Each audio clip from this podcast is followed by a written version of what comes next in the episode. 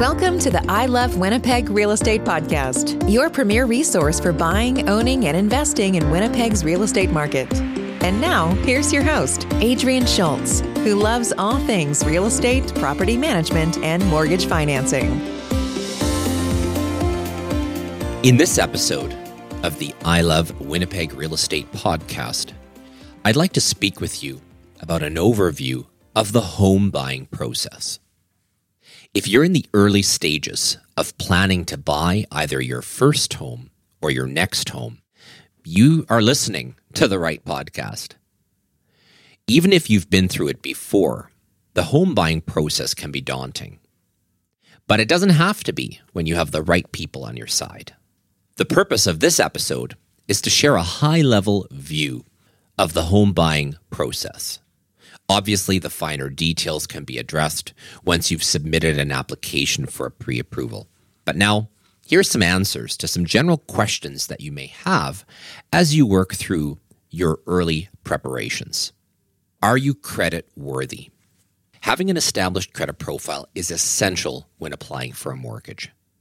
For your credit to be considered established, you'll want to have a minimum of two trade lines such as credit cards, loans, or line of credit, with a minimum limit of $2,500, reporting for a period of at least two years. From there, you'll want to make sure that your debt repayment is as close to flawless as possible. Think of this. Why would a lender want to lend you money if you don't have a history of timely repayment on the loans you already have. Making your payment on time as agreed is crucial. Now, we all know, however, that mistakes can happen and payments might get missed. If that's the case, it's best to catch up as quickly as possible. Late payments only register on your credit report if you're past due by 30 days. How will you make your mortgage payments? Well, when providing you with a mortgage, lenders are trusting you with a lot of money.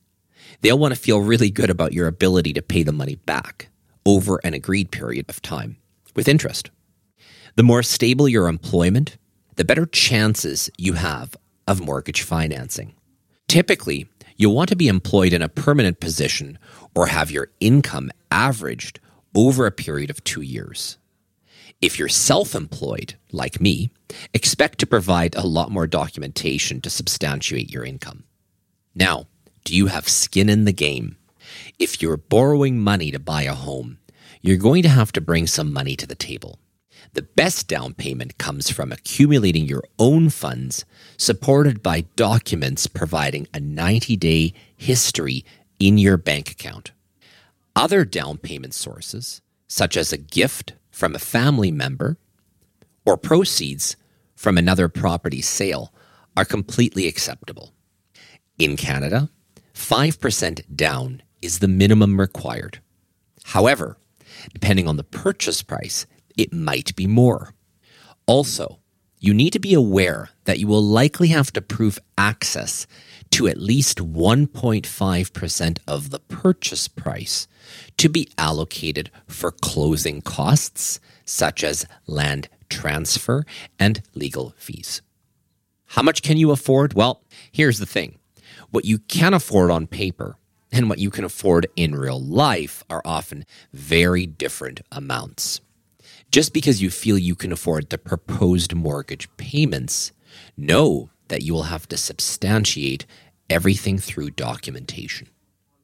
The amount you actually qualify to borrow is based on many factors.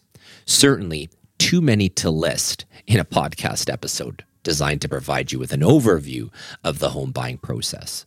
However, with that said, it's never too early in the home buying process to seek professional advice. My service comes at no cost to you, and it would be my pleasure to help you. Working with an independent mortgage professional allows you to assess your credit worthiness, provide insight on how a lender will view your income, help you plan for a down payment, and nail down exactly how much you can afford to borrow.